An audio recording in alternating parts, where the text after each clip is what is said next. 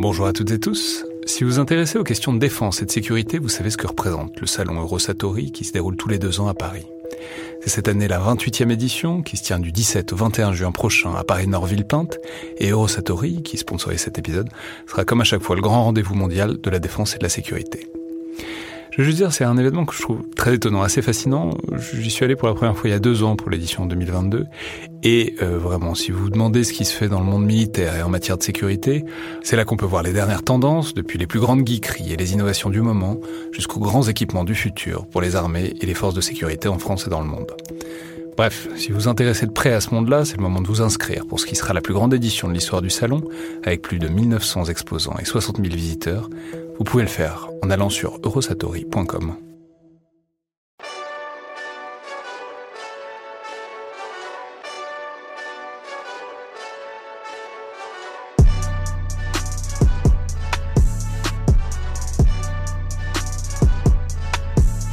Bonjour à toutes et tous et bienvenue dans le Collimateur, le podcast de l'Institut de recherche stratégique de l'école militaire, l'IRSEM, consacré aux questions de défense et aux conflits armés.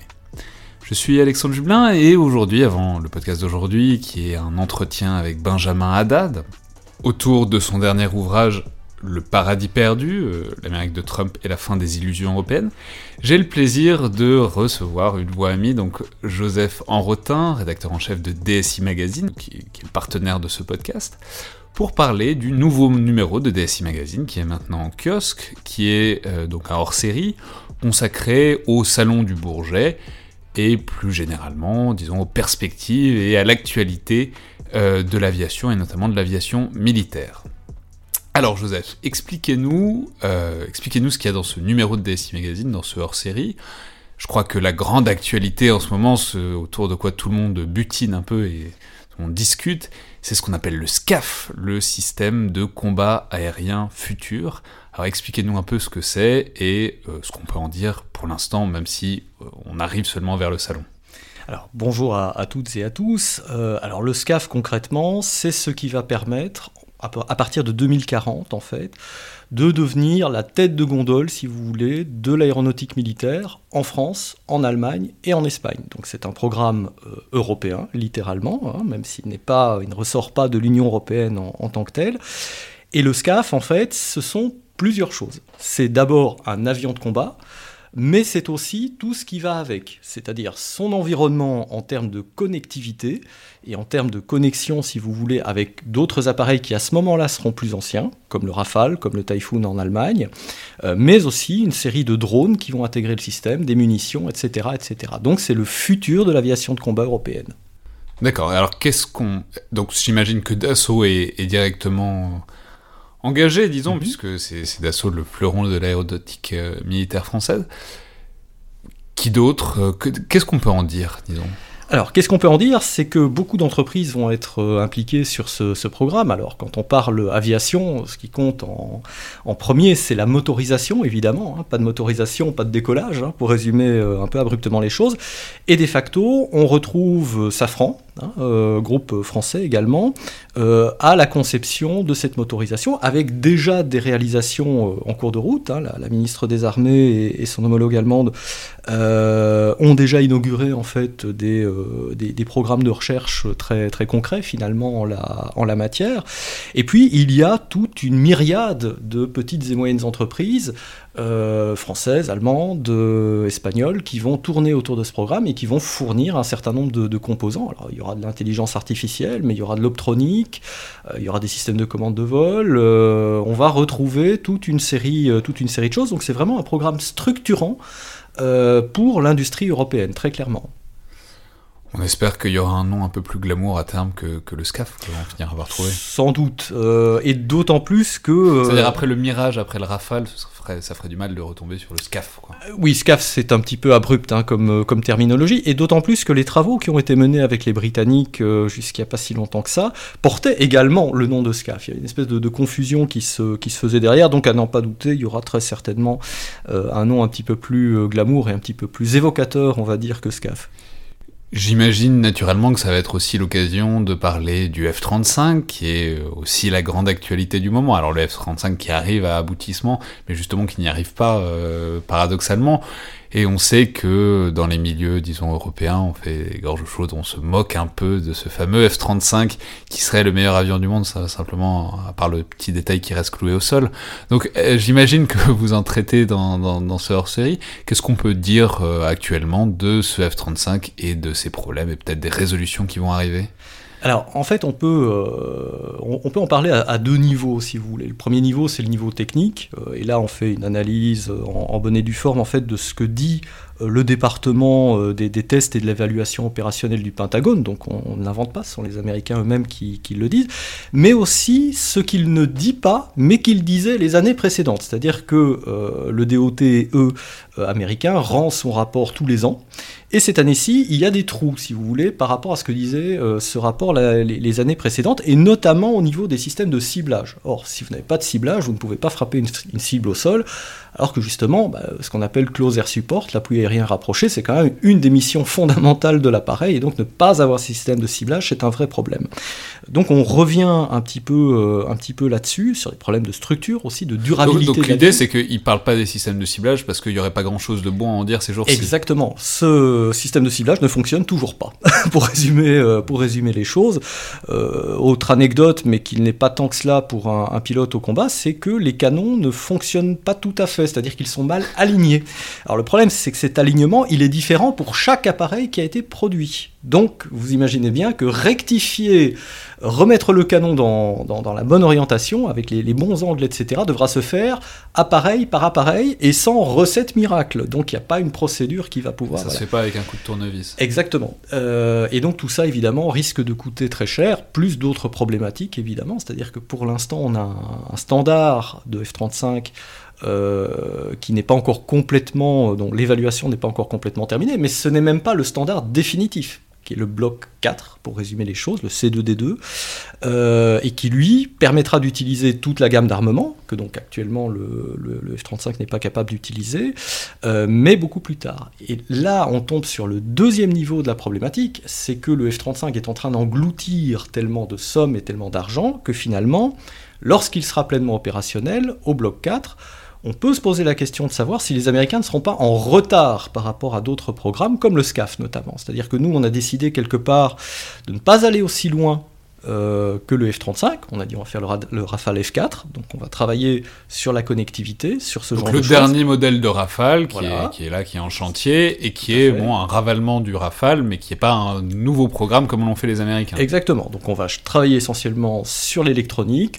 sur les emports d'armement, ce genre de choses, mais l'avion en tant que tel n'est pas neuf. Hein. D'ailleurs, tous les Rafale F3, F3R, etc. vont être rétrofités au standard F4. Ils deviendront des F4 par modification logicielle. Mais du coup, ça nous permet de nous concentrer finalement sur le SCAF et de mettre l'investissement sur le SCAF, tandis que les Américains, eux, continueront à pédaler avec le F-35. Le résultat de tout ça, et c'est politiquement très signifiant, c'est que si le SCAF fonctionne, l'Europe sera en avance sur les États-Unis en matière d'aviation de combat. Donc à l'horizon 2040. Sachant que les Américains ont d'autres programmes en ligne de mire, ce qu'ils appellent PCA, le Penetrative Counter-Air, donc le remplaçant des 22, etc. Mais alors, d'une part... Oui, alors ça, il faut peut-être préciser les différentes fonctions. Donc il y a le F-22... Qui sert à... Quelles sont les catégories, puisqu'on sait que le Rafale est un peu un couteau suisse, quoi. Il fait un peu tout, il fait tout bien, mais bon, on va pas rentrer dans l'infini débat sur le Rafale. Mais donc, quelles sont, disons, les catégories des Américains, et rappelez-nous ça rapidement. Alors, pour rappeler les choses rapidement, pour évoquer, disons, la structure de la force aérienne américaine à horizon 2025, pour résumer les choses, on aura des appareils de chasse. Le but du jeu, c'est de nettoyer le ciel, entre guillemets, et ça, c'est le F-22 et le F-15C. Bon. Le F-15C vieillit considérablement. Le F-22, il n'y en a pas beaucoup, il y en a 186. Et donc, se posera la question de leur remplacement. C'est le fameux PCA, avec aucun programme formel qui n'est encore lancé, parce qu'il manque de sous, tout simplement. Et d'autre part, vous avez un appareil qui est un peu plus polyvalent, qui est le F-35, et qui, lui, va faire non seulement de la chasse, mais essentiellement en accompagnement du F-22, mais aussi de l'attaque au sol. Donc en France, on a choisi, et ce sera a priori la logique derrière le SCAF également, de dire, ok, avec cet appareil, que ce soit le Rafale, que ce soit le SCAF, il faudra être capable de faire et de la chasse, et de l'attaque au sol, et puis des choses comme du renseignement, de la reconnaissance, etc., etc., ou un appui à la dissuasion nucléaire avec les missiles ASMPA. Le SCAF, lui, sera capable de faire, si vous voulez, tout le spectre. Donc ça nous permet de nous concentrer au niveau des investissements dans la stratégie des moyens. Les sous, par définition, on n'en a jamais assez. Et donc il faut concentrer les investissements. Donc là, ils pourront être concentrés sur le SCAF, tandis que les Américains vont devoir travailler sur plusieurs moulins en même temps, avec évidemment de grosses interrogations, vu que le F-35 commence à leur coûter vraiment très cher. Eh ben, on va suivre ça, gageons qu'on ne cessera pas de faire des gorges chaudes des déboires du F-35 et peut-être de ses progrès aussi. D'autres articles que vous souhaitez particulièrement nous signaler dans ce hors-série de DSI ? Oui, un en particulier, même si tous valent la peine évidemment d'être lus. C'est la règle du jeu. Justement, à propos du F-35, les concepteurs ont mis en avant l'aspect furtivité radar de l'appareil. Et Yannick Gentil-Baudry a rédigé un excellent article sur les moyens justement de défaire la furtivité, de capter la furtivité avec les différents types de capteurs qui peuvent être utilisés. Vous verrez, c'est assez étonnant, parce que même des appareils comme le B-2, un bombardier furtif américain, sont vus pratiquement comme en plein jour par certains types de radars et certains types de capteurs. Donc ça relativise beaucoup l'utilité, entre guillemets, d'un appareil comme le F-35, qui finalement misait énormément sur la furtivité pour ne pas se faire avoir, au détriment de ses capacités, de ses qualités aériennes, sa capacité à manœuvrer, et où finalement on se rend compte que non seulement il manœuvre mal, mais en plus il risque d'être vu. Donc c'est plutôt embêtant, on va dire, du point de vue de la tactique aérienne cette fois-ci. Tout ça promet des succès brillants. Merci beaucoup, Joseph. Merci à vous. Et au mois prochain, donc, pour un nouveau partenariat avec DSI Magazine, et vous pouvez déjà retrouver en kiosque ce hors-série numéro... 66 de DSI Magazine, consacré au Salon du Bourget et plus généralement à l'aviation de combat.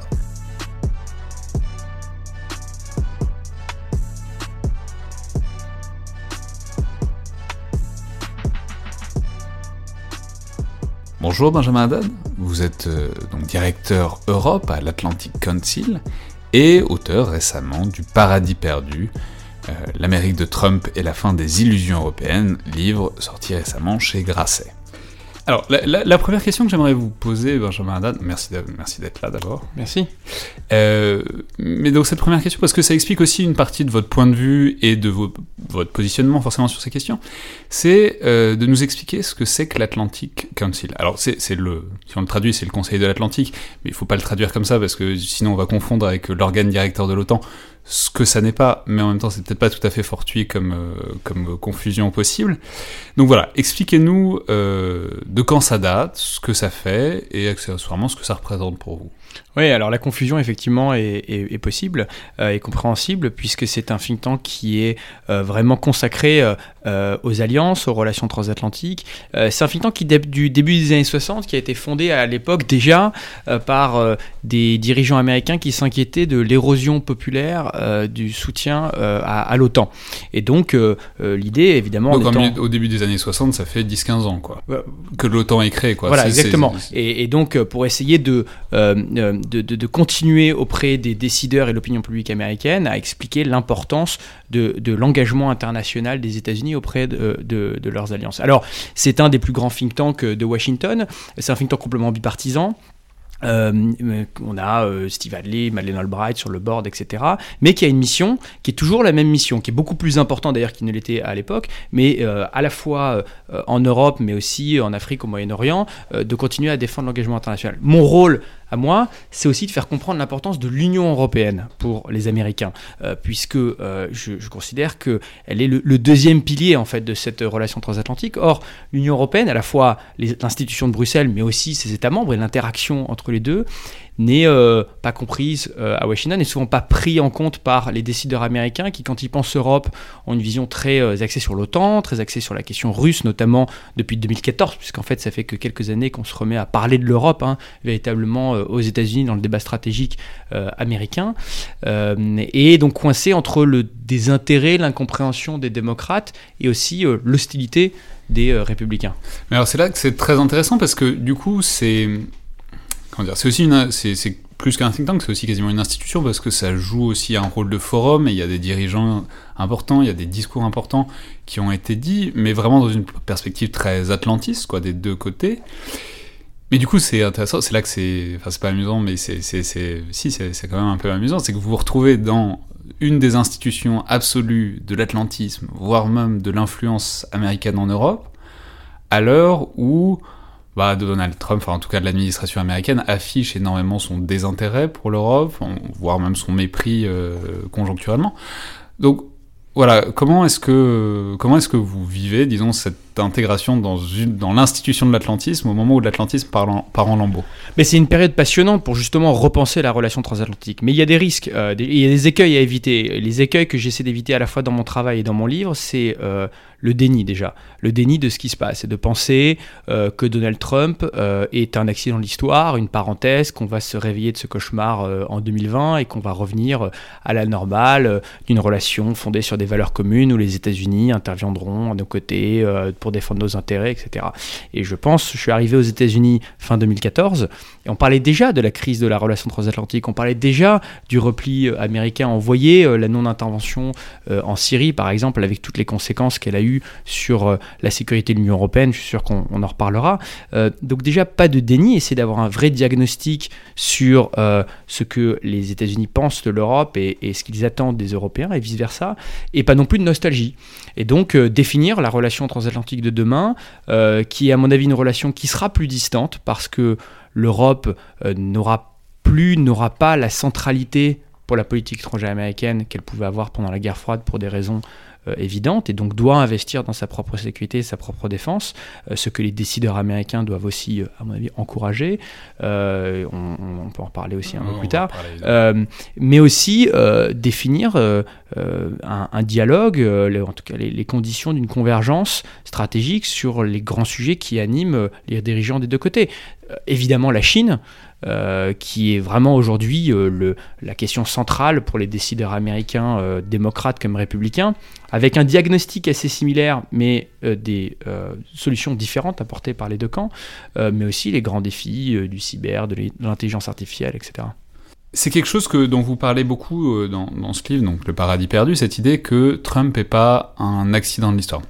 Alors, je dis tout de suite, c'est un livre que je trouve réellement excellent. C'est pas que ça m'a surpris, hein, mais c'est que, un peu dans une certaine mesure, quand on voit arriver un livre comme ça où il y a marqué Trump et l'Amérique sur la couverture, on se dit toujours un peu, c'est un livre de plus pour nous expliquer que Trump, c'est la catastrophe qui détruit l'Amérique et que ce pays va à volo, etc., etc. Or, là, de fait, c'est un livre qui est exactement tout le contraire. C'est-à-dire qui explique au contraire que... Alors non seulement c'est extrêmement savant sur le temps long et sur la dynamique fine de ce que sont les États-Unis, mais ça montre de manière extrêmement convaincante le fait que Trump est, pour une large partie, en réelle continuité avec ce qu'étaient les États-Unis déjà avant. Alors, on va revenir dessus. Il y a beaucoup d'angles différents, y compris sur la politique intérieure dans le livre. Bon, pour le podcast, on va se concentrer sur ce qui concerne les relations des États-Unis avec le monde, donc sur un plan militaire et stratégique. Mais donc, la grande thèse, qui est ouvertement affichée, c'est que le changement qu'on voit, qui brusque tant, parce que c'est le style de Donald Trump, et parce qu'il a envie de brusquer, parce qu'on aime bien être brusqué, parce que ça retient l'attention, c'est que tout ça était paradoxalement déjà en place. Oui, je crois que Donald Trump est un accélérateur plus que la cause de transformation profonde qui, au fond, ont lieu depuis la fin de la guerre froide, mais on s'en est pas rendu compte parce que on est rentré dans une décennie triomphante de globalisation, d'expansion de la démocratie libérale, des alliances, des accords de libre-échange. Les États-Unis devaient être le bras armé de ce moment fukuyamien qui s'est fracassé sur... Fukuyamien, on va juste préciser, c'est donc Francis Fukuyama qui... La fin de l'histoire. Oui, la fin de l'histoire. On dit souvent qu'il prophétisait la fin de l'histoire. En fait, c'était un peu plus compliqué que ça. Il faut toujours le rappeler. Mais bon, on en a fait l'idée que tout le monde irait vers une démocratie libérale à partir des années 90. Voilà, la fin des grands conflits idéologiques, le triomphe de la démocratie libérale, ce qui ne veut pas dire la fin des guerres, des conflits, des résistances, mais au fond, des grands débats qui allaient essentiellement devenir des débats gestionnaires de l'État-providence et tous les autres systèmes et modèles qui seraient sur la défensive, et donc les États-Unis qui porteraient ce nouveau moment triomphant. Et cette confiance, à mon avis, s'est fracassée sur l'Irak et la crise financière, qui ont remis en cause déjà la confiance que les Américains ont dans leur propre système et justement dans leur capacité à pouvoir le projeter à travers le monde et le rôle, le leadership qu'ils veulent jouer. Ce qui me frappe dans la rhétorique, par exemple, entre Barack Obama et Donald Trump, c'est tous les deux ont à leur façon, avec bien sûr des conséquences très différentes, une forme de rejet de la notion d'exceptionnalisme américain. L'exceptionnalisme, c'est-à-dire à la fois le caractère exemplaire et unique de l'expérience politique américaine, qu'on retrouve depuis vraiment la fondation du pays, mais aussi l'exceptionnalisme plus récent, à mon avis façonné après la Seconde Guerre mondiale, pour justifier l'engagement international des Américains, l'idée que d'une certaine façon, les intérêts du monde et ceux de l'Amérique se confondent. C'est le fameux thème de l'hégémonie bienveillante. Mais ça, c'est un point très intéressant. C'est, vous soulignez, c'est pas comme on le tend à... En même temps, c'est les débuts, ça fait que 3 ans, mais on tend parfois à présenter ça comme un repli des États-Unis par rapport au monde. Or, vous soulignez que c'est pas... Enfin, de toute façon, les États-Unis vont pas se séparer du monde. On est dans la mondialisation, ça, c'est un truc. De toute façon, les États-Unis vont rester connectés. La question, c'est l'image et l'idée de se penser comme un exemple et comme une exception qui, ça, est en déclin. Oui, absolument. Moi, je pense que... et c'est ce que regrette Robert Kagan dans son dernier livre. Mais moi, je vais le constater. Je crois que... Robert Kagan, qui est un penseur néoconservateur, qui a été l'un des artisans de la guerre en Irak, qui est quelqu'un de très connu dans le débat de Washington, qui était un républicain interventionniste, mais qui a soutenu Hillary Clinton contre Trump, parce que justement il voit Trump rejeter cette mission universelle des États-Unis à laquelle il est attaché. Au fond, les deux incarnent les deux visages idéologiques d'une Amérique qui veut devenir normale, une puissance normale. Alors je le dis dès l'introduction du livre, je parle et je rejette moi les notions d'isolationnisme, effectivement, qui me paraît être un terme du 19e siècle qui ne correspond pas à ce qu'est l'Amérique aujourd'hui, une Amérique qui est complètement intégrée dans le commerce international, une Amérique qui a des accords de sécurité avec 70 pays, des troupes un peu partout, des interventions militaires partout. Donald Trump a une politique étrangère, on le voit en ce moment dans la crise avec l'Iran, il n'est pas replié, unilatéral, nationaliste, une définition étroite des intérêts américains sur le plan sécuritaire ou économique, mais c'est pas véritablement de l'isolationnisme. Et de la même façon, je parle pas d'un déclin, que ce soit sur le plan démographique, c'est un pays qui est plus jeune que l'Europe, c'est un pays qui est extrêmement innovant, évidemment, avec les conséquences que ça représente avec les GAFA, c'est un pays qui a un système d'intégration et d'immigration qui fonctionne peu ou prou bien, donc c'est un pays très dynamique, avec une croissance dynamique et un taux de chômage faible, même si, et je le dis, ça masque des disparités économiques réelles et des indicateurs qui en réalité sont, à mon avis, beaucoup moins positifs qu'on ne le pense, et c'est ce que d'ailleurs Trump a bien senti, a eu l'intuition de ça il y a 2 ans.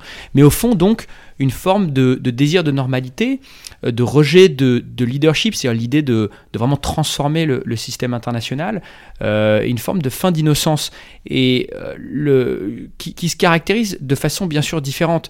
Dans le cas de Barack Obama, ça veut dire qu'on accepte de limiter, d'entraver la puissance américaine dans un cadre multilatéral, avec une acceptation plus grande de la diplomatie, des traités, etc. Et dans le cas, au contraire, de Donald Trump, unilatéralisme, en fait, l'idée de dire pourquoi est-ce qu'on s'imposerait des standards plus élevés que le reste du monde, tout ça, c'est des tabous qui nous limitent. Mais dans les 2 cas... Mais alors, est-ce qu'on appellerait ça un réalisme ? Un réalisme au sens de donc, la réelle politique, au sens de, ben, voilà, il n'y a plus de principe, il n'y a pas de... Voilà, les États-Unis sont pas censés montrer un truc, sont pas censés montrer la voie. Les États-Unis défendent leurs intérêts. Et ça, c'est un truc sur lequel Donald Trump est depuis très longtemps, bien avant. C'est vrai. Alors après, ça dépend de la définition du réalisme qu'on a. Je pense que c'est un réalisme un peu cru et superficiel, parce que c'est effectivement une acception des rapports de force bruts, de l'utilisation du hard power, de l'intérêt national strict. Au final, c'est quand même une vision qui isole les États-Unis. Dans le cas de Donald Trump, qui n'utilise pas, à mon avis, son meilleur atout, qui est justement le réseau d'alliances, le leadership des États-Unis sur un sujet comme la Chine. On le voit, je pense que c'était pas réaliste de sortir du traité transpacifique si on veut isoler la Chine économiquement, ni d'ailleurs de tourner le dos aux Européens. Donc on peut vraiment après avoir un débat sur les conséquences de cette politique, mais effectivement qui se pense réaliste, ça c'est certain, qui pense elle-même être juste dans une définition, dans une défense stricte des intérêts américains. Et on le voit du coup, pour nous, une forme de continuité sur certains grands débats. Alors évidemment, sur les grands sujets globaux multilatéraux comme le climat, une position complètement opposée entre les 2 dirigeants, mais sur, encore une fois, je reviens dessus, le rapport à la crise syrienne, la priorité des 2 dirigeants américains a été d'éviter de se laisser entraîner. C'est ça, mais ça, la Syrie, c'est un truc qui est important pour vous, parce que, en l'occurrence, c'est-à-dire la non-intervention de Barack Obama avec ce fameux moment de 2014 avec la ligne rouge sur l'utilisation des armes chimiques par le régime qui est franchie et Barack Obama qui ne fait rien, enfin qui décide de ne pas intervenir, ce qui est un peu différent puisqu'encore aujourd'hui il l'assume très fortement. Pour vous, ça c'est un exemple qui cristallise ce retrait, disons déjà à l'époque de l'administration Obama, des États-Unis, de leur rôle de ce leadership, quoi. Oui, et c'est un moment dont Barack Obama est très fier. Si vous lisez l'interview de Barack Obama à la fin de son mandat, dit Obama Doctrine, dans le magazine The Atlantic, très intéressante, qui est une forme de reconstruction a posteriori, évidemment, de sa politique étrangère, d'efforts doctrinal. Il revendique cette non-intervention en Syrie. Il la revendique d'ailleurs contre le consensus des experts, des think tanks et même de certains membres de son administration à l'époque qui étaient favorables à une position plus interventionniste. Donc déjà à l'époque, comme Donald Trump, de façon moins vulgaire et brutale, il s'oppose au blob, à la bulle de Washington qui serait déconnectée et tout le temps interventionniste. Le blob, on va préciser tout de suite, c'est une expression extrêmement marrante de Ben Rhodes, qui est un des anciens conseillers aux affaires étrangères de Barack Obama. Le blob, c'est cette espèce d'organisme unicellulaire qui se répand partout, qui est un truc qui fascine complètement les biologistes, mais qui n'a pas de cerveau et qui en même temps transmet les informations. Et Ben Rhodes, on en reparlera tout à l'heure, mais Ben Rhodes utilise ça pour décrire le milieu de Washington, notamment stratégique, qui pensent tous la même chose, mais personne ne pense rien vraiment, et doctrine molle, quoi. Exactement, avec comme réponse automatique l'intervention militaire sur chaque problème. Et ça, encore une fois, c'est vrai qu'il y a une forme de consensus entre démocrates et républicains là-dessus. Pour moi, c'est pas un hasard d'ailleurs.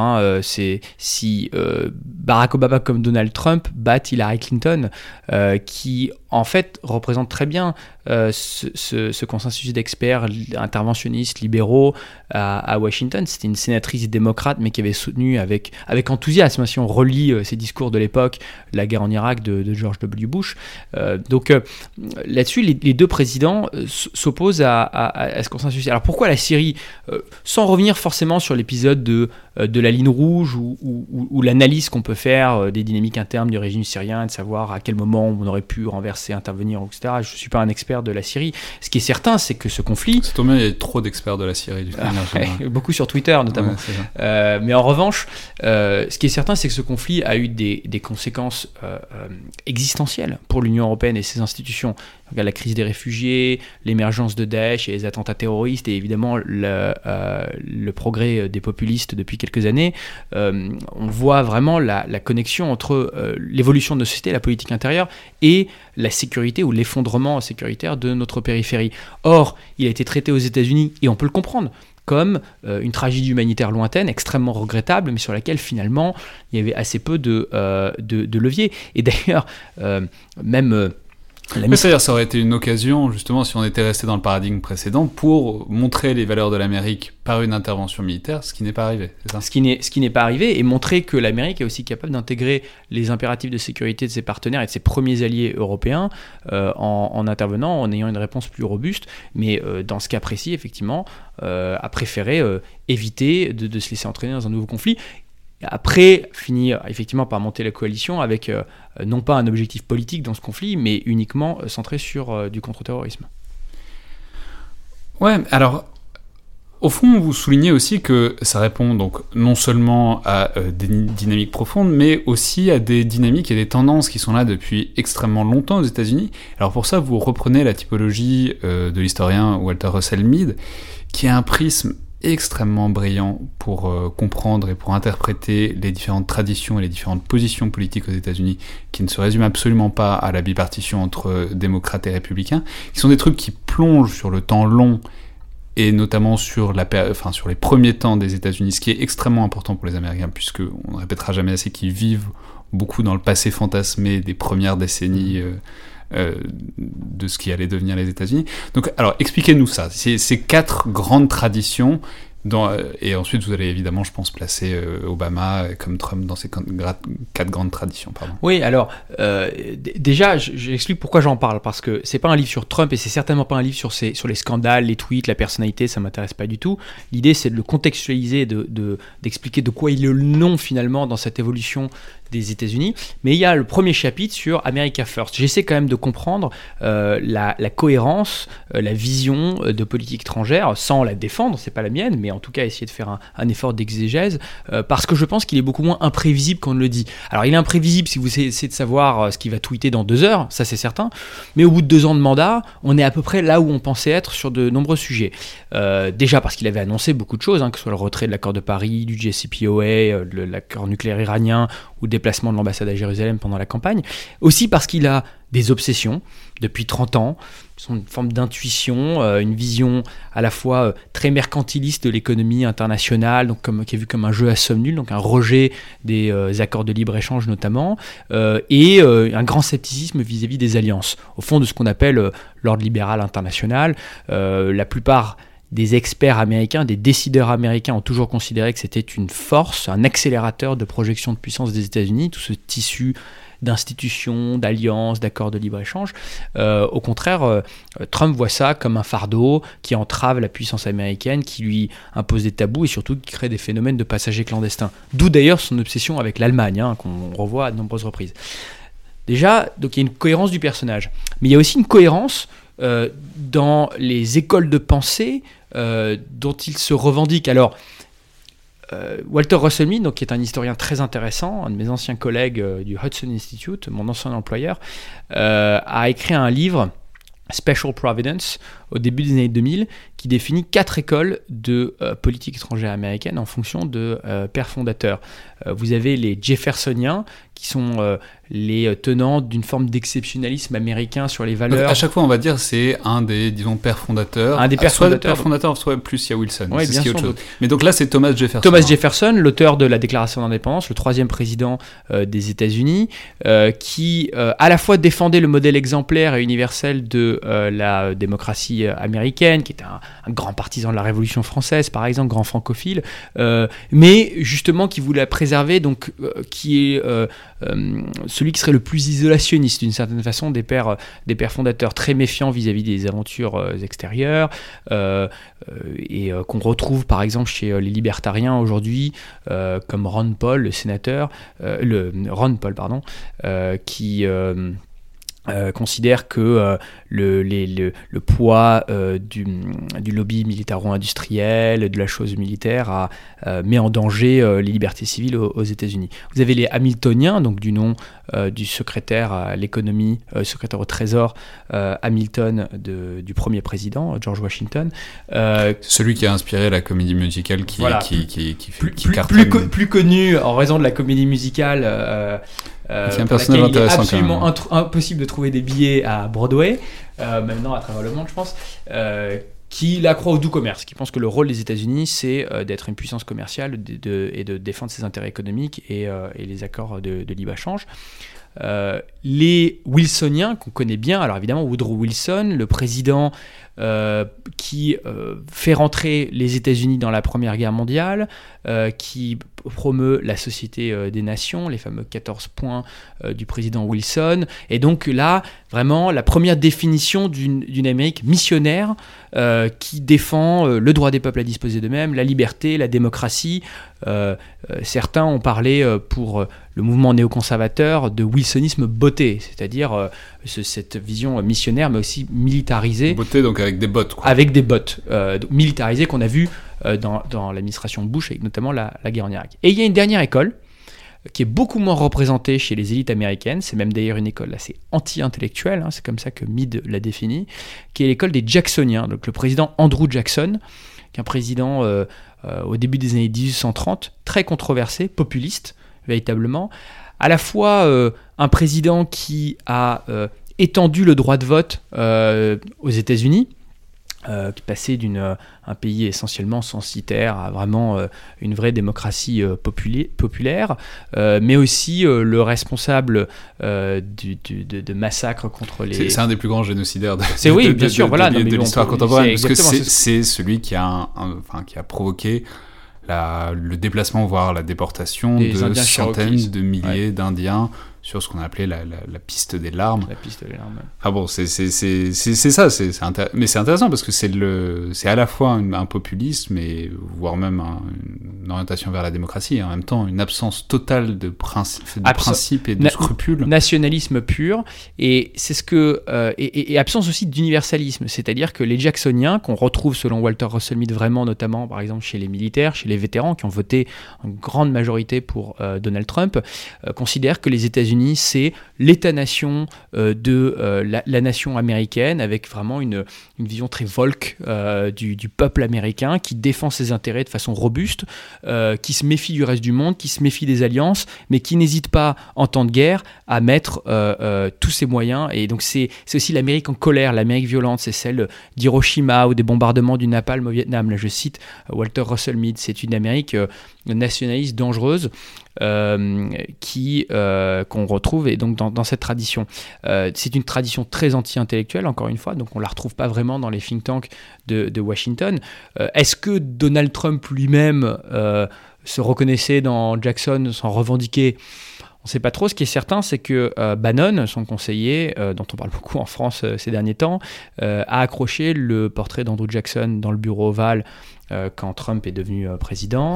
Là, surtout, il vient de se passer un truc très marrant, c'est que donc Barack Obama, du fait de cette image absolument abominable d'Andrew Jackson pour un certain nombre de partisans des droits civils, a voulu virer le portrait d'Andrew Jackson des billets de $20. Ouais. Et le remplacer par donc, une ancienne esclave Harriet Tubman, donc noire.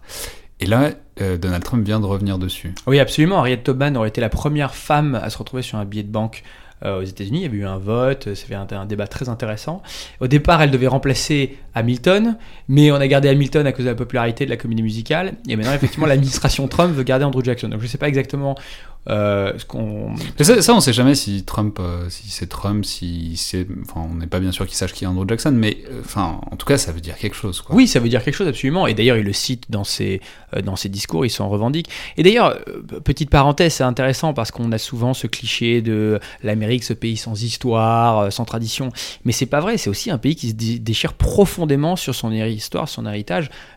Rappelez-vous les manifestations l'an dernier au sujet des statues, de dirigeants de la Confédération, donc pendant la guerre de sécession, des gens comme le général Lee, qui ont provoqué des émeutes véritablement aux États-Unis.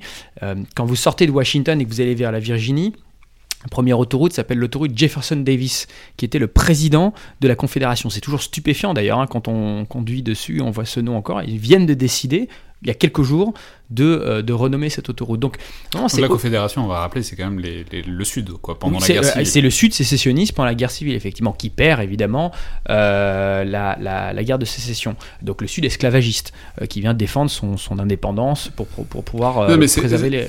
C'est très juste, on le répétera jamais assez, et alors là, c'est un peu le prof d'histoire qui parle, mais on serait... Enfin, si les Français connaissaient leur passé et leur histoire contemporaine au point où les Américains sont absolument fascinés par ce sujet, ce serait très différent. On ne mesure pas la culture qu'ont les Américains d'un certain nombre de figures, notamment de l'époque de la Révolution, quoi. Oui, absolument. Et d'ailleurs, vous pouvez visiter, par exemple, tous les champs de bataille américains sont préservés. C'est passionnant d'aller à Gettysburg, qui était l'une des grandes batailles, l'un des grands tournants de la guerre de sécession, et de pouvoir visiter avec des reconstitutions permanentes. Le culte, hein, véritablement, des pères fondateurs et de quelques figures aussi, comme Abraham Lincoln. Le fait que... par exemple, revenons sur la politique étrangère et les pères fondateurs. George Washington, le premier président des États-Unis, donne un discours. D'ailleurs, en l'occurrence, on dit que c'est un discours, une lettre qu'il envoie à la fin de son second mandat, qui est le discours d'adieu, Farewell Address, dans laquelle, notamment, il met en garde les Américains contre le fait de s'immiscer ou de se laisser entraîner dans les affaires européennes, en disant attention, préservons notre indépendance, préservons notre expérience politique, et ne devenons surtout pas un acteur ou un instrument des rivalités des grandes puissances européennes. Et c'est évidemment au moment de la Révolution française, des guerres napoléoniennes, où il y a une tentation de certains de s'impliquer. C'est un texte qui fait référence, mais pendant très longtemps, c'est un texte qui va profondément marquer les Américains et leur réticence justement à se laisser entraîner dans les conflits européens au XXe siècle. Ouais, et enfin, dernière pour fermer cette parenthèse, je pense qu'on ne peut pas comprendre la fascination qu'ont les Américains pour les armes et pour la capacité à garder des armes à feu, c'est-à-dire le second amendement, si on ne comprend pas qu'ils se pensent fondamentalement encore dans ce prisme de la fin du XVIIIe siècle et de pouvoir toujours se révolter face à un état tyrannique. Ça, c'est ça. Absolument. Et d'ailleurs, au-delà de la question des armes à feu, un attachement très profond à la Constitution, qui a évidemment été amendée et modifiée à de nombreuses reprises, mais qui reste quand même toujours le même texte que lors de la fondation du pays.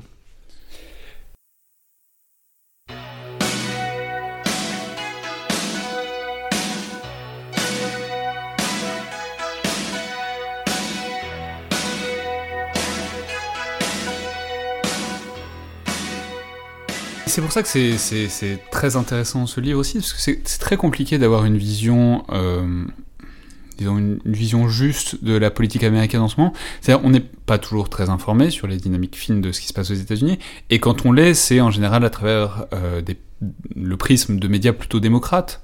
Alors je sais pas si les auditeurs écoutent des podcasts, c'est Pod Save America ou Pod Save the World, qui sont par ailleurs des podcasts absolument excellents que je ne saurais trop recommander. Mais du coup, ça fait aussi, parce qu'on pense aussi que les républicains sont toujours un peu dingues aussi, et enfin, il y a une réelle étrangeté, disons, de la réflexion américaine depuis un prisme européen. Mais du coup, ça fait aussi... Oui, pardon. Non, mais c'est tout à fait vrai. Et moi, c'est aussi ce qui m'a poussé à écrire ce livre. Je suis arrivé aux États-Unis fin 2014. Trump déclare sa candidature en mai 2015. Et pendant un an et demi, depuis Washington, j'ai l'expérience, je constate l'expérience politique la plus fascinante de ma vie, qui est que tous mes amis, contacts, collègues, républicains comme démocrates, me disent...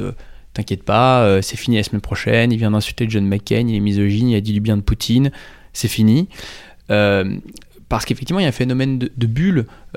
Washington, c'est une petite ville, c'est la 25e ville la plus peuplée des États-Unis, c'est à peu près 600 000 habitants, c'est la capitale fédérale. C'est une ville très intéressante, très riche intellectuellement, où de nombreuses personnes viennent par idéalisme, à travers l'idéalisme et ambition, très balsacienne à travers le pays, mais qui vote aussi à... C'est une ville peuplée de Rastignac. Oui. C'est une ville peuplée de Rastignac et de rubans près, qui a voté à 92% pour Hillary Clinton, et qui n'a pas compris ce qui est en train de se passer, qui a vraiment raté en fait le phénomène. Et non seulement elle vote démocrate, mais c'est pas tellement ça le sujet, c'est qu'en plus vous avez là un candidat puis un président qui vraiment fait campagne contre Washington, fait campagne contre la légitimité de Washington, des think tankers, des journalistes qui considèrent que les médias sont l'ennemi du peuple. Donc forcément, ça crée évidemment un phénomène de rejet et d'opposition qu'on retrouve beaucoup dans les médias. Et à mon avis... une forme de déni. Il y a eu, après l'élection, et ça je pense que de nombreux observateurs étrangers l'ont constaté, on le voit un peu dans la presse européenne souvent, 48 heures d'introspection en se disant qu'est-ce qu'on a raté, qu'est-ce qui s'est passé, pourquoi le Michigan, dans la ceinture rouillée au nord des États-Unis, qui avait voté démocrate depuis 30 ans, a voté pour, qui avait donné 8 points d'avance à Barack Obama, pourquoi le Michigan a voté pour Donald Trump, qu'est-ce qu'il a vu. Et très rapidement, on s'est arc-bouté, je pense, sur des réflexes très défensifs pour finalement se focaliser surtout sur des phénomènes exogènes, l'ingérence russe, l'enquête du procureur Mueller sur la collusion éventuelle entre la campagne de Trump et la Russie. Tout ça étant vrai, mais au fond, l'arbre qui cache la forêt de ce qui est en train de se passer dans le pays. Oui, mais du coup, c'est intéressant... C'est-à-dire, on rate... on a l'impression, on est dans cette bulle, forcément, parce que c'est aussi la bulle de CNN, c'est aussi la bulle des grands médias américains que reprennent les grands médias français, mais aussi qui sont partout sur Internet. Mais du coup, on rate aussi toute une partie de la discussion. Par exemple, pour ce qui nous intéresse, qui est au cœur de l'identité de ce podcast, pour la partie militaire, par exemple...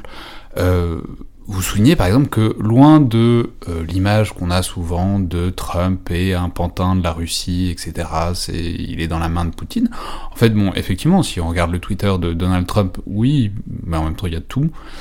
Mais en même temps, vous montrez aussi que en fait, Trump est en fait assez dur avec la Russie, ce qu'on voit jamais, et que par exemple sur le plan des sanctions, mais aussi sur le plan des livraisons d'armes à l'Ukraine, ben, Trump a fait des choses que l'Amérique de Barack Obama n'avait jamais fait avant. Oui, c'est vrai. Il y a une forme de schizophrénie, d'ailleurs, hein, dans la politique de cette administration vis-à-vis de la Russie, qui est assez peu lisible.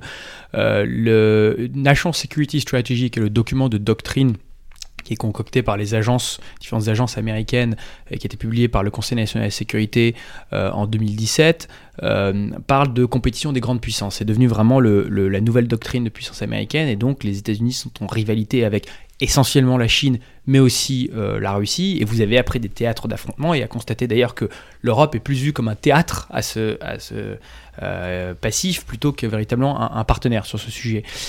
Mais au final, alors, est-ce que c'est la bureaucratie qui reprend ses doigts, qui est en pilote automatique ? Est-ce que c'est parce que c'est aussi un sujet qui est extrêmement sensible sur le plan de la politique intérieure, hein, à cause de l'ingérence en 2016 ? Mais c'est vrai que cette administration a une politique dure vis-à-vis de la Russie, renforcement des sanctions, alors par l'administration, mais aussi bien sûr par le Congrès, qui veut du coup limiter aussi les marges de manœuvre de Donald Trump sur le sujet, envoi d'armes offensives à l'Ukraine, ce qui avait été refusé par l'administration Obama au départ, expulsion de diplomates à plusieurs reprises, mais notamment avec l'affaire Skripal.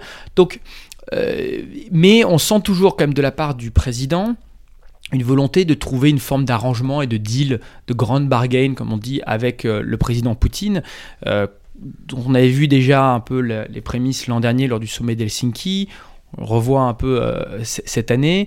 Il se pourrait d'ailleurs que la publication du rapport Mueller, qui a finalement déçu ceux qui pensaient que ça mènerait à des mises en examen de proches de Trump, ou que ça lancerait une dynamique de destitution, peut libérer un peu Donald Trump sur la question russe et lui permettre peut-être d'engager un dialogue avec le président russe.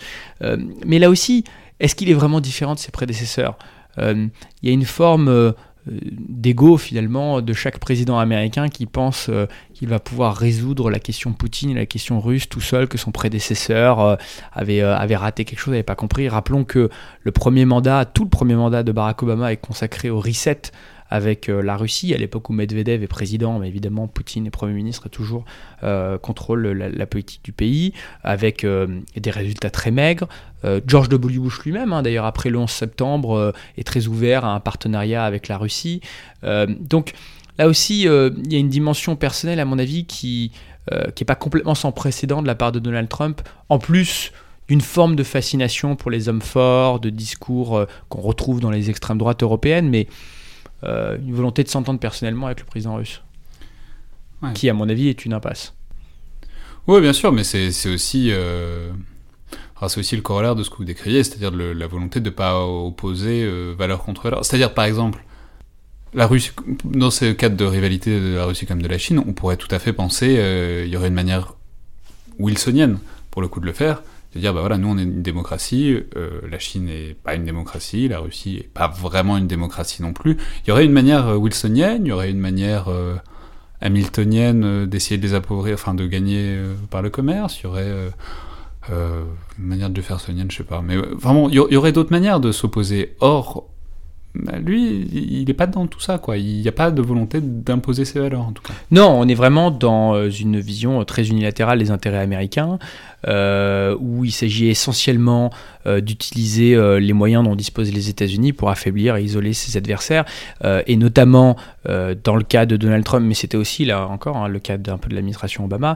l'utilisation de l'arme économique, de la puissance économique, du rôle du dollar pour imposer des sanctions, pour essayer d'isoler économiquement ses adversaires. Alors on voit beaucoup évidemment avec l'Iran et la Corée du Nord l'utilisation de sanctions extraterritoriales, mais aussi dans le débat en ce moment avec la Chine, que ce soit l'imposition des tarifs, le fait de pousser les Européens à refuser de donner des licences 5G à Huawei, qui est vraiment un sujet majeur en ce moment, hein, aux États-Unis, en tout cas parmi les dirigeants américains.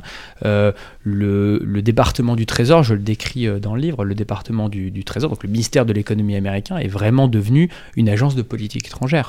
L'utilisation des sanctions, l'utilisation du dollar, maintenant fait vraiment partie de l'arsenal stratégique américain.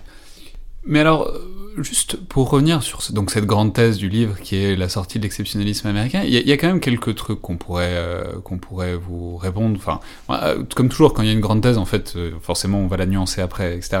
Mais Enfin, faut quand même le dire. Donc, cette exceptionnalité, ce côté exemplaire de l'Amérique qui pense apporter la démocratie ailleurs, évidemment que ça a énormément marqué, disons, les 15 dernières années de la politique américaine. Mais en même temps, les États-Unis, d'une part, les États-Unis ont toujours été aussi capables d'agir avec un très grand réalisme. Le truc qu'on va vous opposer, évidemment, c'est l'ingérence des États-Unis dans les démocraties d'Amérique latine, par exemple dans les années 70, où là, il n'y a eu aucun problème à soutenir des dictateurs tant que c'était aligné avec les intérêts stratégiques. Et, non, bon, allez-y, répondez là-dessus. Non, mais c'est tout à fait vrai. Je pense que, effectivement, notamment cette définition beaucoup plus expansive et ambitieuse de l'exceptionnalisme américain et de la mission américaine, elle date vraiment des années 90, du triomphe post-guerre froide, et d'ailleurs sans véritable objectif stratégique, parce que la rivalité bipolaire avec l'URSS offre un cadre stratégique que la fin de la guerre froide n'offre plus, et qui vient là vraiment se fracasser sur la guerre en Irak. Mais évidemment que les Américains se pensent comme hégémonie bienveillante, mais n'agissent pas comme telle, du soutien à des dictatures en Amérique latine, de la relation stratégique avec l'Arabie saoudite, et au fond l'acceptation aussi de la division de l'Europe pendant la guerre froide, donc qui était aussi une forme de réalisme. Donc là-dessus, et la politique étrangère américaine a toujours fait l'objet de cycles entre des moments de repli sur soi et de sorte de maximalisme wilsonien. En revanche, il y a des formes de continuité. Les continuités qui me paraissent durables, c'est déjà le déclin de la centralité de l'Europe dans à la fois la doctrine de politique étrangère américaine, mais aussi dans les élites américaines qui sont moins formées en Europe, qui viennent, ça veut dire, moins d'Europe. Hein. Il y a toute une génération de réfugiés de la Seconde Guerre mondiale, les Brzezinski, Kissinger, Madeleine Albright. Donc il y a un changement générationnel qui ne se réfère plus culturellement à l'Europe comme élément central de son identité, et une réticence là aux interventions militaires, et notamment aux interventions militaires dans la périphérie et le voisinage de l'Europe. Mais alors ça, c'est la deuxième nuance qu'on pourrait apporter, c'est le fait que forcément vous essayez de dégager une ligne claire à Donald Trump, et je sais pas, peut-être que ça a évolué d'ailleurs depuis le moment où vous avez rendu le manuscrit, mais aujourd'hui par exemple, on voit dans l'entourage direct de Donald Trump, son conseiller à la sécurité nationale, c'est John Bolton. Or John Bolton, c'est le faucon parmi les faucons, et au contraire, c'est quelqu'un qui a justement une croyance extrêmement forte dans le fait d'intervenir à l'extérieur, qui veut intervenir partout, qui veut imposer, qui veut faire des changements de régime partout. On le voit actuellement au Venezuela, où clairement il fait pression de manière colossale pour ça. On le voit aussi en Iran, puisque John Bolton est aussi quelqu'un qui croit qu'on peut faire un changement de régime en Iran, à la manière dont on le faisait dans les années 70. Donc ce que je veux dire, c'est que il y a aussi, enfin forcément, si vous essayez de dégager une cohérence à Donald Trump, vous vous exposez à ça, mais il y a aussi, voilà, dans son entourage proche, des gens qui sont exactement le mouvement inverse. Oui, alors c'est vrai. Alors il utilise d'ailleurs, il semble utiliser John Bolton comme un épouvantail dans une stratégie de diplomatie qui est appuyée par l'usage de la force, enfin en tout cas la menace de l'usage de la force, les sanctions économiques, donc une stratégie de confrontation. John Bolton, juste pour que les auditeurs voient, c'est le type à la moustache. Voilà. Tout le monde voit ce type qui grenouille dans les milieux stratégiques américains depuis 40 ans, qui a une énorme moustache, et c'est pour ça qu'il est connu, qu'on le reconnaît facilement, et d'ailleurs aussi que Donald Trump a mis du temps à l'embaucher, parce qu'au début il trouvait que sa moustache était trop ridicule. C'est ce qu'on dit. C'est un nationaliste très critique du droit international, souverainiste, qui avait été envoyé, ce qui était une provocation, par l'administration Bush comme ambassadeur des Nations Unies, et d'ailleurs il se revendique dans ses mémoires d'avoir justement essayé de saboter au maximum de l'intérieur cette gigantesque bureaucratie qu'il méprise, qui est après devenu un commentateur régulier sur Fox News, dans les médias conservateurs, et effectivement toujours avec l'option interventionniste. Il y a une formule qui dit John Bolton n'a jamais rencontré une guerre qu'il n'a pas aimée. Alors, on est dans une période de tension en ce moment où je crois que Donald Trump, comme il le dit lui-même, est extrêmement réticent à l'idée d'une intervention militaire, utilise Bolton aussi pour crédibiliser justement la possibilité de l'usage de la force, mais pour autant, ça c'est assez théorique, les risques d'accidents, les risques d'avoir Trump qui serait cornérisé à la fois par les Iraniens et par ses propres conseillers dans une option qui lui laisserait pas d'autre choix qu'utiliser la force s'il veut garantir sa crédibilité est assez grande. Donc on est effectivement dans une situation assez volatile.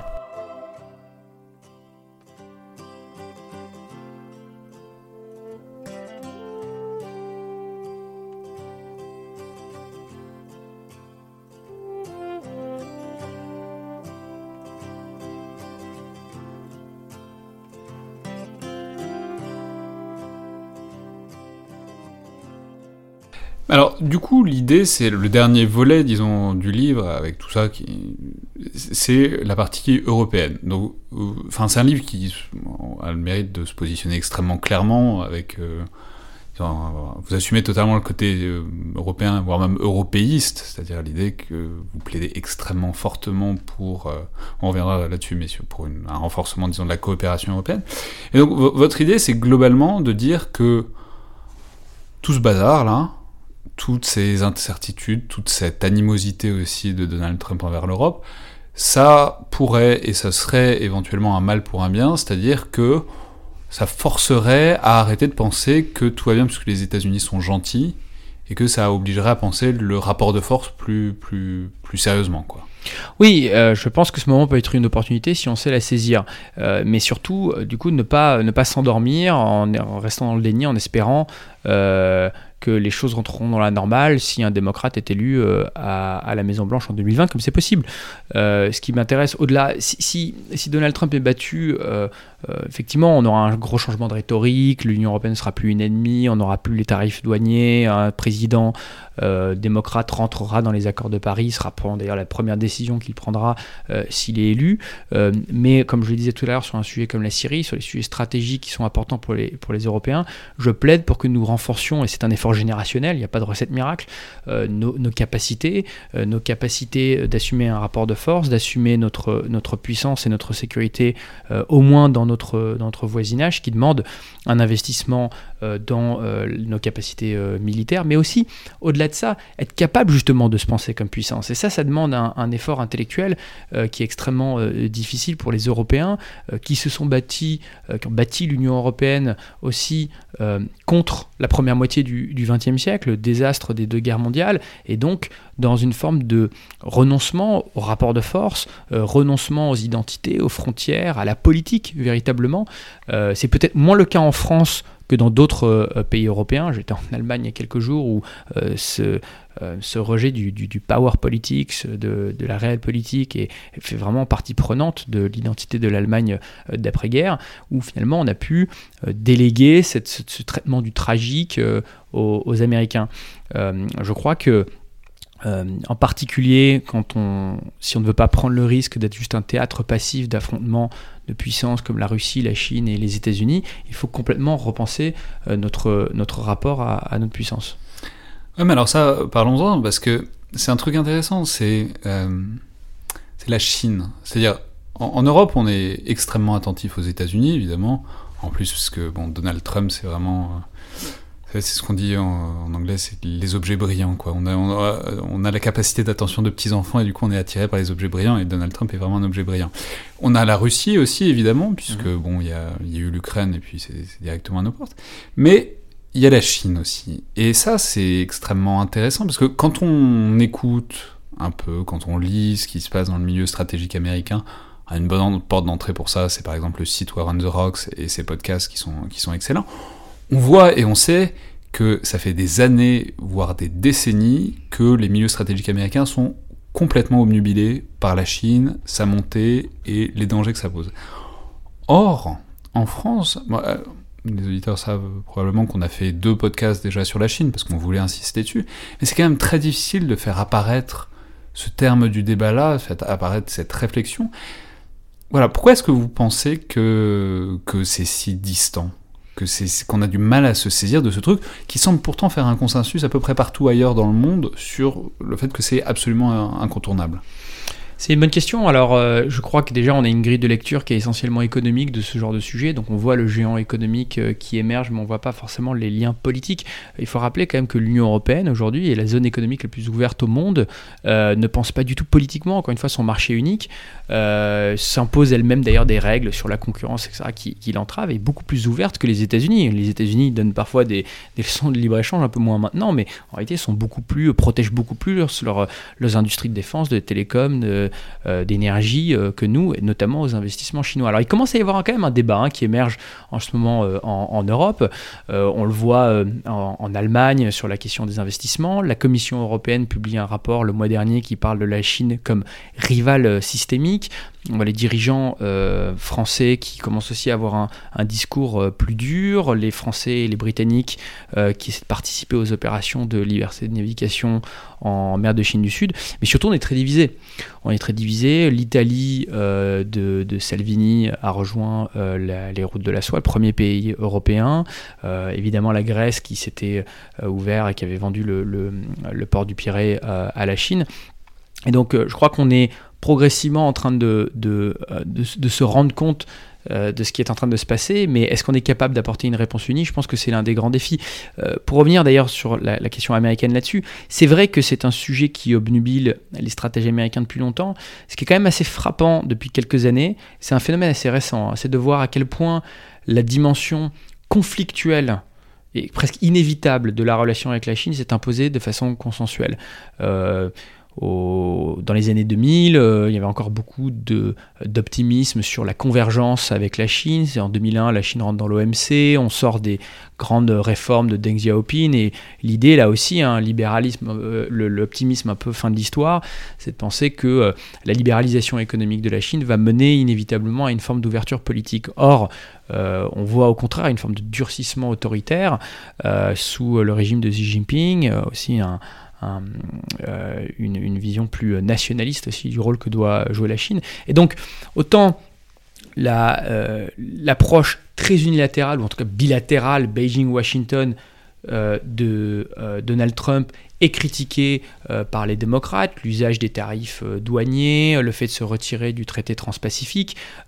Mais au fond, si vous lisez aujourd'hui les articles de stratèges démocrates ou même les discours des candidats démocrates, y compris les plus non-interventionnistes, comme Elizabeth Warren ou Bernie Sanders, la dimension conflictuelle, la rivalité avec la Chine est aujourd'hui complètement assumée des deux côtés. Ouais, mais alors ça, c'est une question intéressante. Vous avez déjà commencé à la pointer. Qu'est-ce qui va se passer après Trump s'il se passe quelque chose après... Enfin, s'il provoque pas une guerre nucléaire d'ici là. Mais, c'est-à-dire... Trump brusque beaucoup le milieu stratégique et enfin, tout l'establishment à Washington, mais il le fait aussi évoluer. Enfin, c'est-à-dire le milieu résiste, mais en même temps, forcément, il évolue tout ça. Donc la question, c'est est-ce que...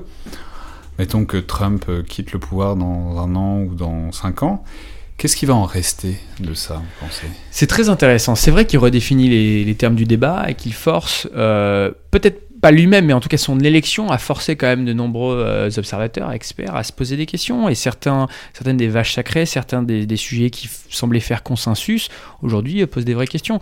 La question du libre-échange et du rôle du protectionnisme et l'impact peut-être de la désindustrialisation dans une partie du pays, aux États-Unis, sur la question de la Chine.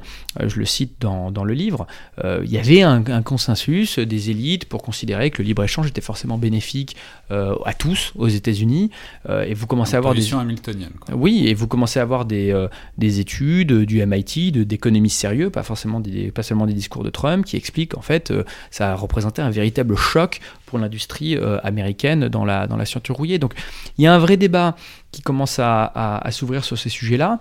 Ce qui m'inquiète dans une administration démocrate, c'est que même si on revient sur une approche plus multilatérale et plus diplomatique dans l'appréciation de la rivalité avec la Chine, est-ce qu'on intègre la dimension européenne ? Et aujourd'hui, je ne la vois pas, cette dimension européenne.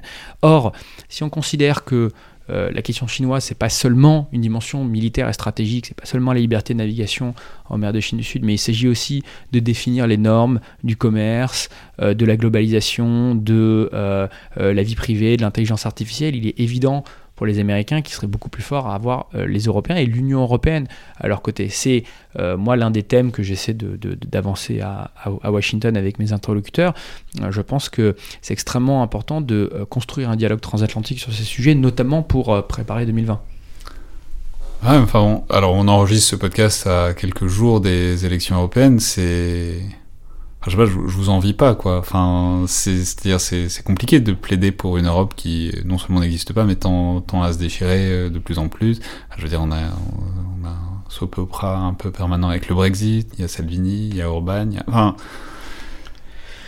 Ouais, alors après on peut avoir le verre à moitié plein, le verre à moitié vide. En 2011, le Financial Times avait un op-ed, un éditorial tous les 3 jours pour expliquer que l'euro avait plus que 6 mois à vivre. On nous a expliqué que après le Brexit, d'autres pays allaient sortir, alors qu'aujourd'hui on voit que les opinions publiques européennes n'ont jamais été aussi pro-européennes, en tout cas aussi attachées à leur place dans l'Union européenne et au maintien de l'euro. Même d'ailleurs les partis les plus eurosceptiques. Alors, est-ce que c'est de l'escroquerie et une volonté de sabotage de l'intérieur ? Peut-être, mais même les partis les plus eurosceptiques, de Salvini à Marine Le Pen, à Orban, ne veulent pas sortir de l'Union européenne, mais plutôt la transformer de l'intérieur. Donc, je ne suis pas en train d'être dans le déni des vrais défis, et notamment des divisions. Mais surtout, en fait, pour répondre de façon plus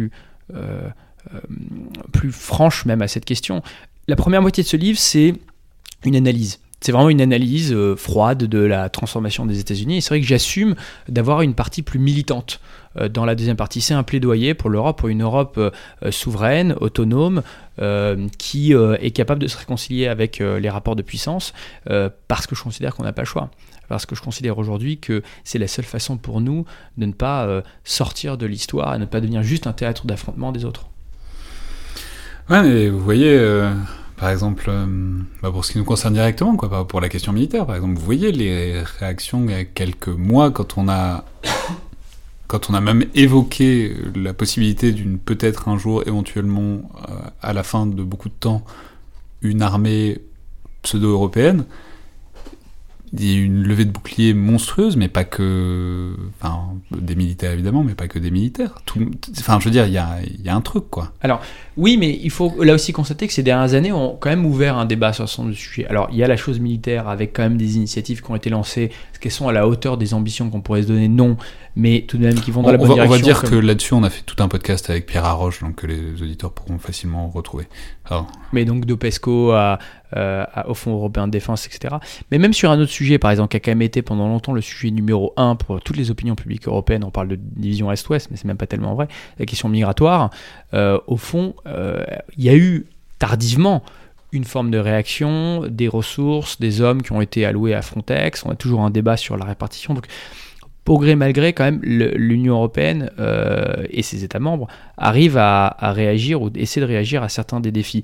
Mais je suis d'accord, ça met du temps. Et pour revenir d'ailleurs sur cette histoire d'armée européenne, ce qui est quand même assez paradoxal et très ironique, c'est de voir notamment la réaction d'hostilité des États-Unis, de voir que Donald Trump avait attaqué avec virulence le président Macron sur Twitter, que la semaine dernière, deux officiels américains du Pentagone ont envoyé une lettre aux dirigeants européens sur cette question de PESCO. Il y a à la fois des intérêts industriels, PESCO, évidemment. PESCO, les coopérations permanentes... coopération, attends, comment en français ? Coopération, parce que... Permanent Structure Cooperation... Coopération structurelle permanente. Voilà. Donc PESCO, les coopérations structurelles permanentes, donc qui est en fait un certain nombre de projets de défense, de coordination en fait de défense au niveau européen, qui a été lancé l'année dernière. On voit une grande hostilité américaine, à la fois pour des raisons industrielles, parce que les Américains veulent pouvoir participer aux appels d'offres et veulent pouvoir avoir accès à l'industrie de défense naissante des Européens, mais aussi, encore une fois, parce qu'il y a une vision paradoxale, une forme de résistance des Américains à l'idée que les Européens puissent développer une identité politique et stratégique autonome. Au fond, leurs dirigeants... demande aux Européens d'investir plus dans leur défense, de se prendre plus en charge, mais accepte mal qu'on assume une identité politique en le faisant. Mais on n'aura pas le choix. Ouais. Pour terminer, j'aurais aimé que vous nous parliez un peu, parce que c'est pas si fréquent, on a eu Nadège Roland qu'on a reçue dans ce podcast, c'est pas si fréquent d'avoir des Français qui travaillent dans les think tanks, enfin si, j'imagine qu'il y en a plein, mais c'est pas si souvent qu'on en croise en France. Donc j'aurais aimé que vous nous parliez un peu de ce que c'est que ce milieu des think tanks, de ce que c'est que cette vie à Washington, parce que c'est loin en France, on a ce qui s'en rapprocherait le plus, ce serait la Commission européenne, mais on ne mesure pas le poids que ça a. Enfin, je veux dire, il y en a des centaines de think tanks qui emploient des dizaines de milliers de personnes, qui passent tout leur temps à ça, qui embauchent des officiels qui sortent de fonction, qui emploient des officiels qui rentreront en fonction après. Enfin, je veux dire, c'est un milieu complètement consubstantiel entre des think tanks, des lobbies qui sont aussi des think tanks et vice-versa, qui influencent toute la pensée stratégique américaine.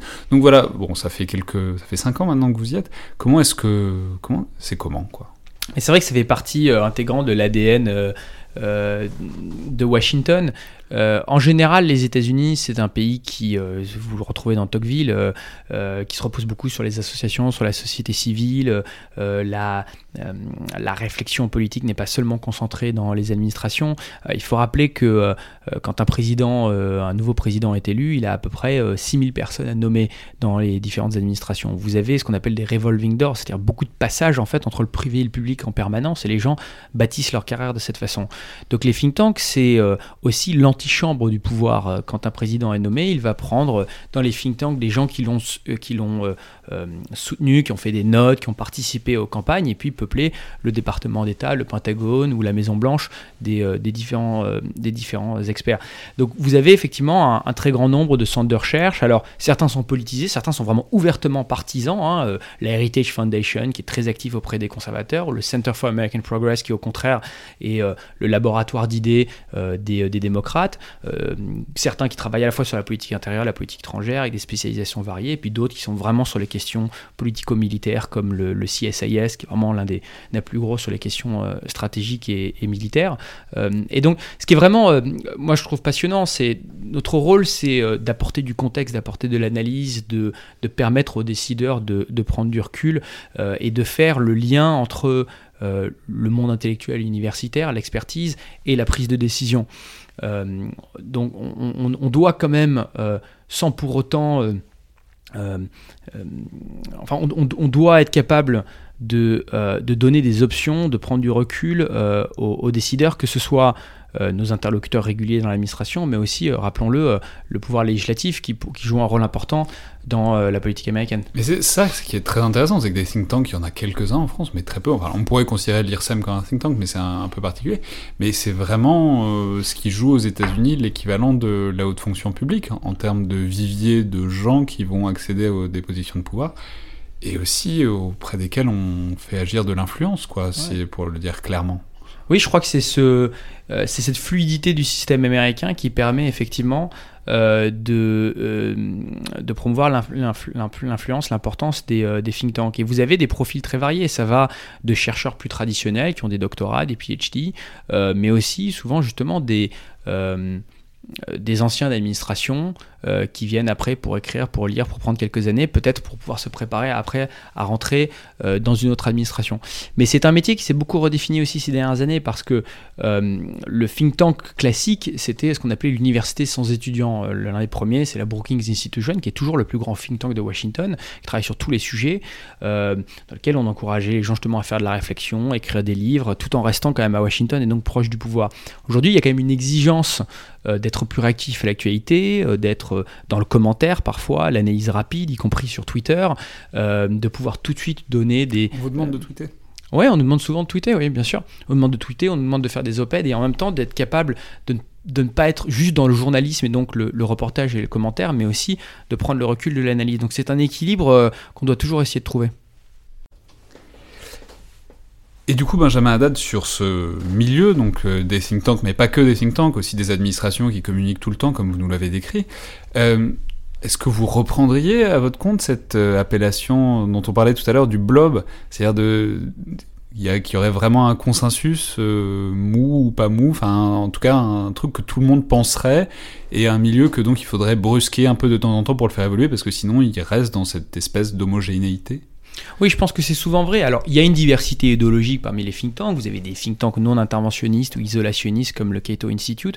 Mais c'est vrai quand même qu'on retrouve sur les questions de politique étrangère une forme de consensus mou, d'interventionnisme, peut-être pas énormément de diversité sur des sujets comme la Russie ou la Chine, et des experts qui ont tendance à tous se connaître et à peut-être à trouver les mêmes solutions.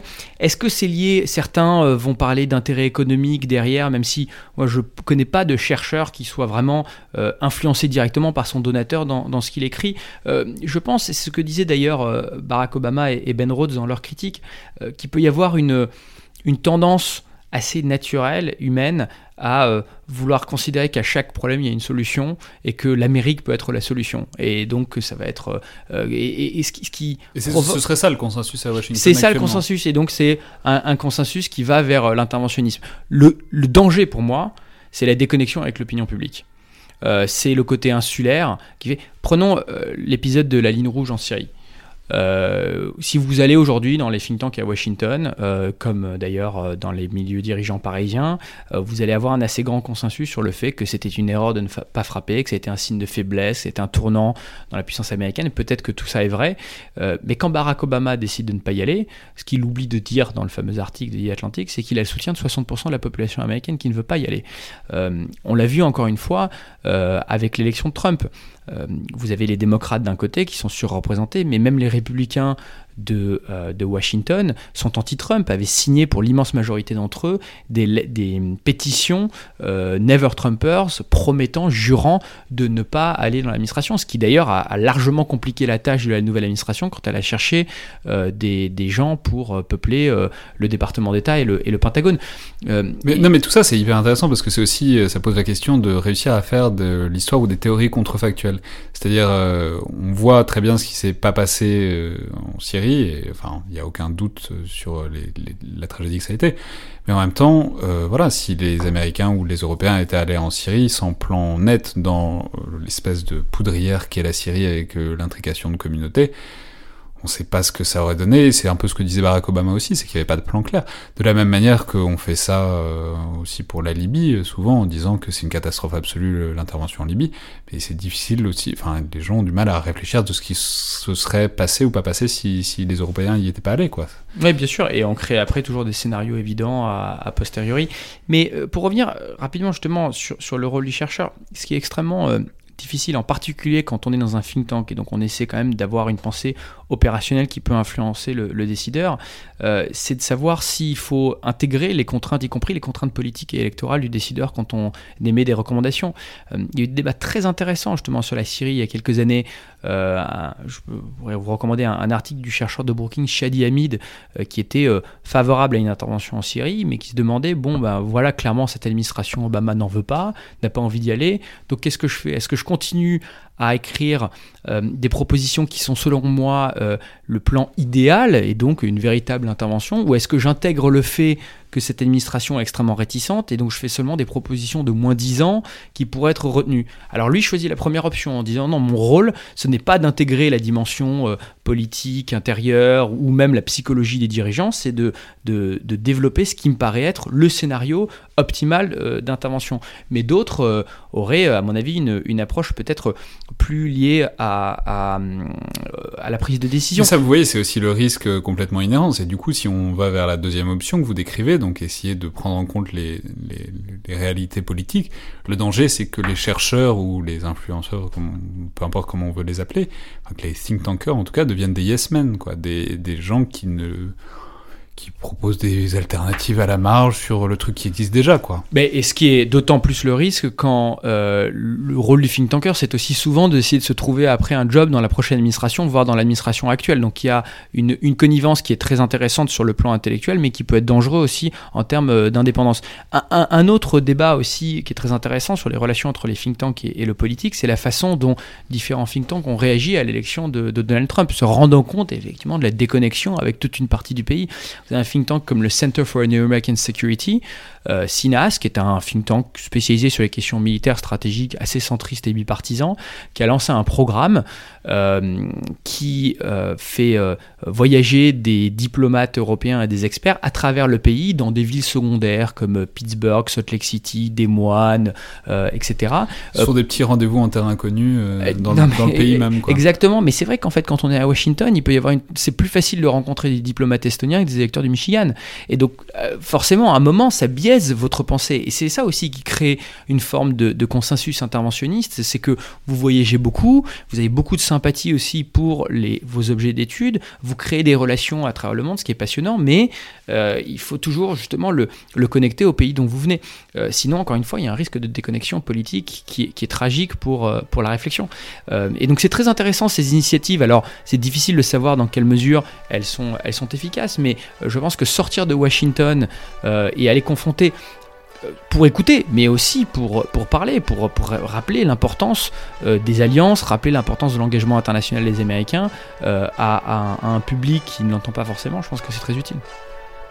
Très bien. Merci beaucoup, Benjamin Haddad. Merci. C'était donc le Collimateur, le podcast de l'IRSEM, l'Institut de recherche stratégique de l'école militaire. Je vous rappelle que vous pouvez nous joindre et nous faire des suggestions et des remarques sur la page Facebook ou Twitter de l'IRSEM, ou sur iTunes, où vous pouvez nous laisser une note et un commentaire qu'on ira voir. Merci à toutes et tous, et à la prochaine fois.